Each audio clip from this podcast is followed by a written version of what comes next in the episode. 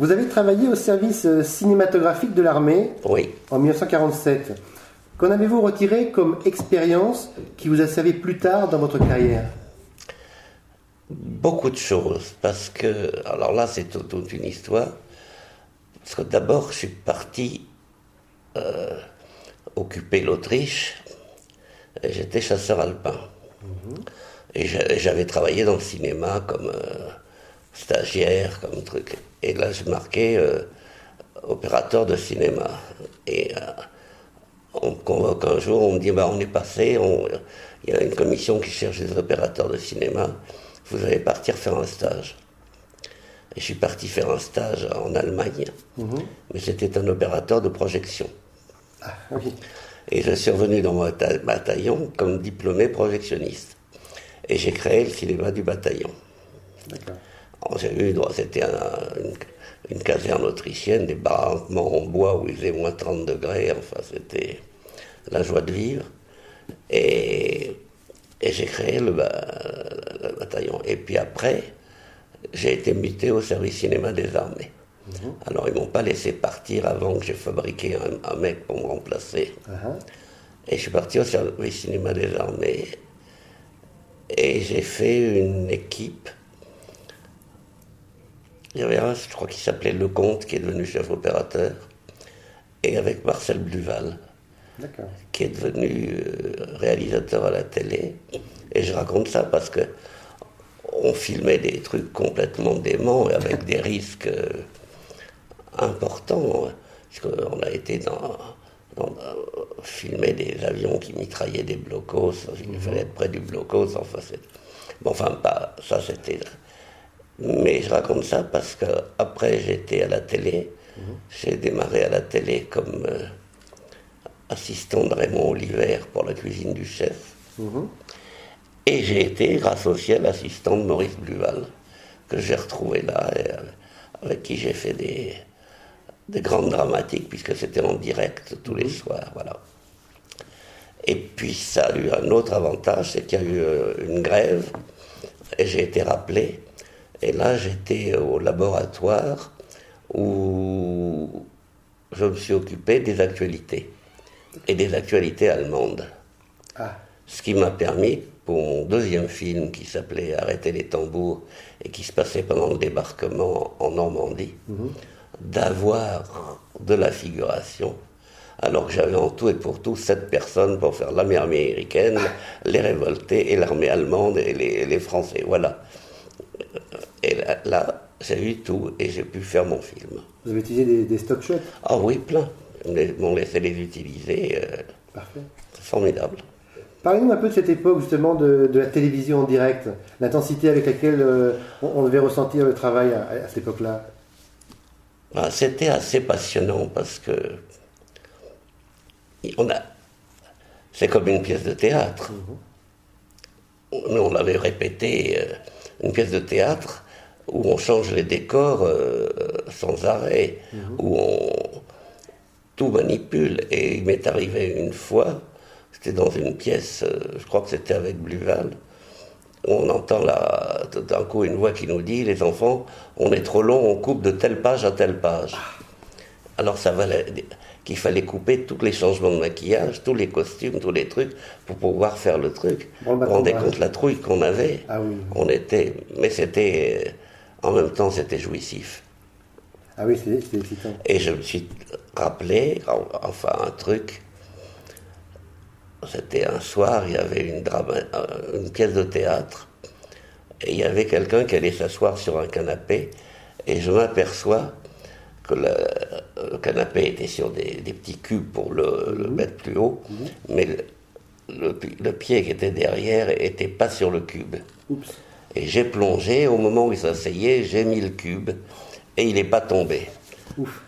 Ouf, et je l'ai regretté toute ma vie, parce que je me suis- dit, quel, quel chouette truc ça aurait été. Tout à fait. Mais c'était avec des copains qui jouaient au, au théâtre, des acteurs que je connaissais. Vous avez eu pitié de. Non, j'ai eu un réflexe, Un euh, réflexe. de défense.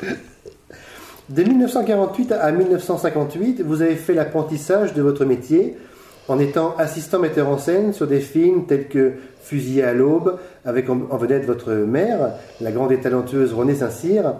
Quelles leçons avez-vous apprises euh, sur quel film et de qui? J'ai tout appris.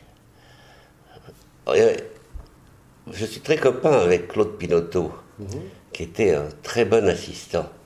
Et le fait qu'il ait été très bon assistant a fait qu'il a duré très longtemps comme assistant. Moi, j'étais plutôt sur des films aventureux qui ne duraient pas, ce qui fait que je suis devenu metteur en scène beaucoup plus vite. Ah. Mais euh, j'ai eu des aventures merveilleuses parce que j'ai voyagé pas mal. J'ai été travailler euh, dans ce qui s'appelle maintenant la Croatie et qui à l'époque était la Yougoslavie et la côte d'Almat, mhm.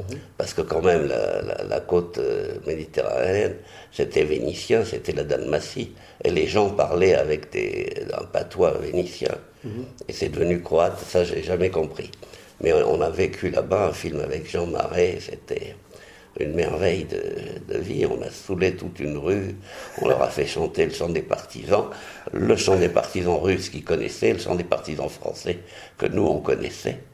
Puis j'ai fait un autre film aussi à, Madagascar mhm.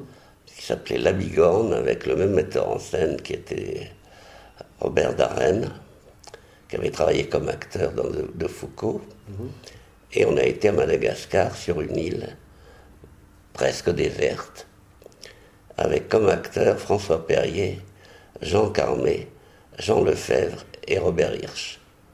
Une bonne brochette. Alors, c'était un des plus beaux souvenirs de ma vie.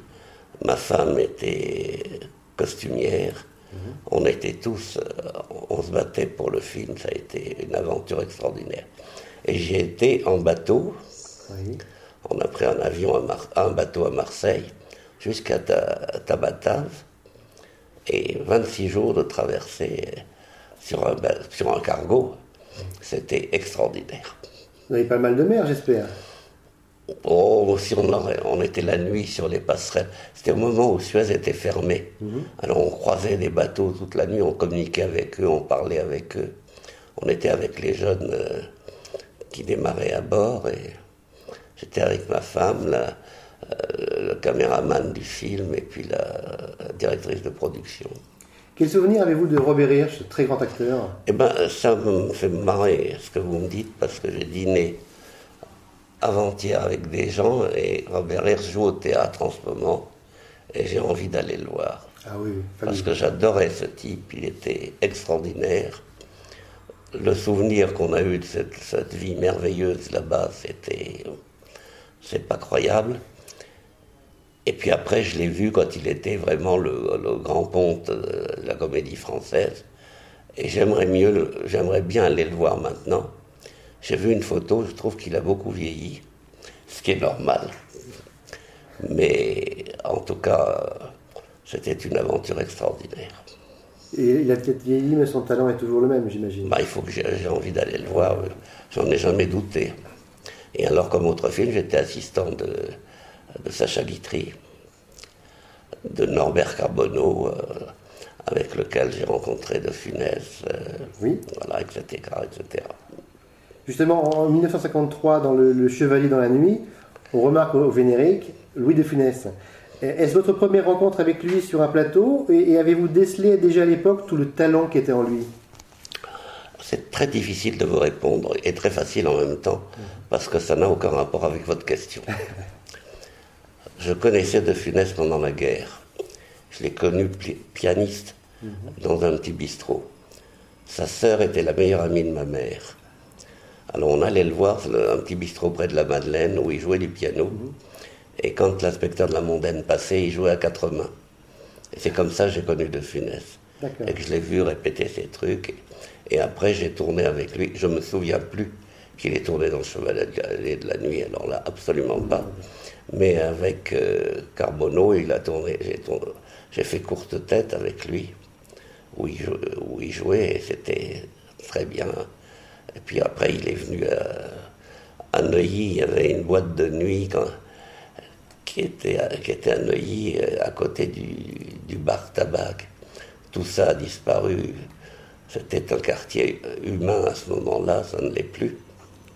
Et De Funès passait les nuits dans la boîte de nuit, on allait l'acclamer. Comment on dirige Louis de Funès sur courte tête, par exemple? Et pas de loi. Moi, je crois que ma force, mon contact avec les acteurs, vient du fait que j'étais petit assistant. Mhm. C'est-à-dire que mon boulot consistait à leur monter des cafés dans la loge pendant qu'on les maquillait et de les approcher comme ça. Ce qui faisait qu'ils se livraient à moi. Mhm. Je les ai vus, je savais ce qu'ils pensaient, ce qu'il y avait au fond d'eux-mêmes. Euh, les acteurs, avant moi, une demi-heure avant d'aller tourner, et j'ai appris à les, Enfin, je crois, j'ai appris à leur parler, à, les considérer sur un plan humain et non pas sur un plan autoritaire. Je n'ai jamais fait preuve d'autorité avec des acteurs, jamais. Et j'ai toujours fait preuve d'amour, et cet amour a été partagé. Ah oui, de se, rendre compte effectivement que vous, que vous appréciez, que vous les aimiez, ah oui, que vous absolument, les Absolument. L'année suivante, en 1954, vous avez travaillé sur Les Corsaires du Bois de Boulogne, encore avec euh, De Funès, mais aussi avec euh, l'américain et sympathique Jess Ann, que vous dirigerez quelques années plus tard dans le mythique Les Barbouzes. Pouvez-vous nous parler un peu de Jess Ann eh ben, Je vais vous parler des Corsaires du Bois de Boulogne parce que c'était le premier film que. C'est là où j'ai rencontré Norbert Carbonneau. Ça se passait à Saint-Tropez. C'était en, octobre. Il a plu tellement qu'il y a eu un, jeune homme noyé dans les rues de Saint-Tropez. Et on est reparti. On, est venu finir le, film fin novembre, parce que c'était sur un radeau, il fallait être dans la mer pour le faire naviguer, mhm. Mais on était gonflé à l'époque. Et, c'était le 21 novembre, c'était la date anniversaire de ma femme. donc c'était très important, et c'est comme ça que j'ai rencontré Jetson, qui était un personnage assez extraordinaire, qui venait de l'armée américaine et qui était resté en France, et que j'aimais beaucoup. Enfin, si vous me posez des questions sur tous les gens que j'ai aimés dans la vie, comme il y en a beaucoup, euh, ça peut aller très loin. Bien sûr. Quel a été le déclic pour passer vous-même à la réalisation en 1958 avec La môme au bouton? C'est un déclic faux, parce que je ne considère pas que ce soit un film de moi. J'avais été en Israël parce que je devais travailler, j'avais travaillé sur un scénario qui s'appelait Passeport pour la liberté qui était écrit par Méridor. C'était sur les camps de concentration anglais où on mettait les soldats de l'armée, je ne sais plus comment elle s'appelait, mhm. euh, israélienne, et on les mettait en, Éthiopie. Et j'ai été en Israël, je n'étais pas payé. Et j'ai vu que Méridor, en fait, c'était. Comment il s'appelle Le Pen. Mhm. C'était euh, le militant des. adorait le militant des. Et puis j'ai rencontré des gens étonnants. J'ai rencontré des, acteurs qui m'ont dit si tu réussis à faire ton film, on n'est pas pour toi, euh, parce que tu n'es pas de chez nous, mais on, t'aidera au maximum, parce que si tu, tu, tu arrives, on marchera nous aussi. Et, et j'ai rencontré un, mec qui avait fait sauter le King David, qui était libraire à, à Jérusalem, et j'ai été discuter avec lui. J'ai réussi à me faire payer. J'avais eu une combine, les gens m'ont payé en, je c'était, en, en ou en truc comme ça. Ils s'attendaient à ce que je leur laisse. Ils m'avaient dit qu'ils me le feraient parvenir. J'ai dit non et j'ai tout gardé. Il était stupéfait et un peu dégoûté. Et c'était mon impresario qui m'avait dit euh, il faut téléphoner à un tel. Et j'ai téléphoné un tel est venu, je lui ai donné les trucs sans savoir ni son nom, ni rien du tout, mhm. et j'ai eu l'argent à Paris. L'argent, il n'y en avait pas, beaucoup. Et à ce moment-là, on m'a proposé de faire la bombe au bouton. C'était des, des, amis producteurs. Il fallait tourner dans les huit jours. Il n'y avait pas de scénario. Il y avait euh, des équipes d'acteurs engagées. Et j'y allais le matin. On me disait, ce matin, il y a un tel, un tel, un tel qui arrive. Et je disais, mais pourquoi faire? Ah bon, c'est pas, tu te démerdes. Et ça a été comme ça, j'ai travaillé moi j'estime vraiment bien, je regrette de ne pas voir le film en improvisant des bagarres, des tartes, tartes à la crème, des trucs comme ça. Et, j'aimais ça, je le, trouvais pas mal. Et puis j'ai été le voir une fois en projection. On l'a projeté en public à Chantilly. Et quand j'ai vu la tronche des gens qui voyaient le film, j'ai compris qu'il fallait mieux que je ferme ma gueule. et je suis parti et je suis resté au chômage pendant un an et demi. J'avais rien. Est-ce que c'est sur ce film que vous avez commencé à devenir scénariste de vos propres films? Oh. Puisque justement, vous n'aviez pas de, scénario très précis. Hmm, j'ai jamais compris. Vous savez, un metteur en scène, ça fait tout. Quand il y a un truc à faire, j'ai même fait l'acteur. Alors, euh, hmm, non, mais j'ai eu une aventure merveilleuse, c'est que j'étais un metteur en scène qui avait fait une merde. Et euh, j'avais un acteur de mes amis qui était Henri Kogan, que j'avais eu, avec qui j'étais et à Madagascar et en Yougoslavie, qui m'emmenait courir au bois et qui m'a gardé ma forme. Puis un jour, je reçois un coup de fil. Allô Georges, ici Jacqueline Rémy, c'était la directrice de production. Maintenant que tu es metteur en scène, est-ce que tu, accepterais de travailler comme assistant? J'ai dit quoi Mais écoute, j'exigeais pas un rond, je fais ce que vous voulez. Mhm. le soir même, j'étais dans un wagon-lit de première classe. Alors là, ça commençait. Et j'allais à, Biarritz, où, euh, ah je, louais une voiture et j'avais un metteur en scène avec moi. Mhm. Ce metteur en scène s'appelait Rudy Maté. C'était un chef opérateur en France avant. Et à ce moment-là, c'était un metteur en scène à Hollywood. Rudolf Maté Hein? Rudolf Maté Oui, on l'appelait Rudy Maté. Mhm. Et je l'ai escorté et on allait tourner à Lourdes. On allait tourner à Lourdes. Notre productrice et notre actrice, c'était Loretta Young. On devait rester cinq jours, ce qui me faisait un petit salaire, mais ça permettait de bouffer. Bien sûr. Et puis elle a perdu la voix le premier jour. Et elle a dit Dieu a voulu que ça comme ça. Je ne ferai pas de synchro. On attendra qu'il me rende la voix. Et alors? Alors on est resté cinq semaines. Et pendant cinq semaines, j'organisais les, pique-niques en montagne, les trucs comme ça pour Loretta Young et tout le monde. Ah, un tournage difficile. Oh, c'était pas facile, parce qu'après on a tourné dans, dans, dans Lourdes, enfin, dans mhm, mhm. là où il y a tous les trucs, et là c'était quand même une drôle d'aventure, parce que moi j'étais contre les marchands du temple à cette époque. Et quand j'ai vu la misère qu'il y avait à Lourdes, quand j'ai vu que le type pour poser une photo, ça me révoltait. Mhm. Il était sur l'embrancard pendant trois heures. Et puis j'ai été les voir, et quand j'ai vu que pendant trois heures, il se marrait et qu'il y avait une complicité, alors j'ai dit, j'ai compris qu'il fallait mieux que je ferme ma gueule. Et ça a été une chose extraordinaire. Je pourrais vous en parler plus longuement, mais le film s'appelait La route miraculeuse. Mhm. Ça a été un miracle déjà sur ce plan-là. Et je suis rentré à Paris et on m'a proposé mon premier film qui s'appelait Marche ou crève. Mhm. Et il n'a pas crevé. J'ai marché. Oh et j'ai pas arrêté après. Alors vous voyez que c'est quand même euh, la vie. et c'était paradoxal parce que on, tournait aux fontaines à Lourdes où les gens prient, chantent. Mhm. Et mon metteur en scène me dit Maintenant, Georges, vais te les taire. Et jamais je les ai fait taire. Enfin, il fallait, fallait trouver la. le moment, le moment pour J'allais la nuit, la nuit prier à la, grotte quand il n'y avait personne. Mhm. Parce que c'est. Oh, il y a tellement quelque chose dans l'air. J'y suis jamais retourné j'avais envie d'y retourner comme brancardier, et puis, je sais pas, j'ai... J'ai un ami docteur qui, qui, va régulièrement pour aider. Moi, j'ai un ami qui, qui va tous les ans.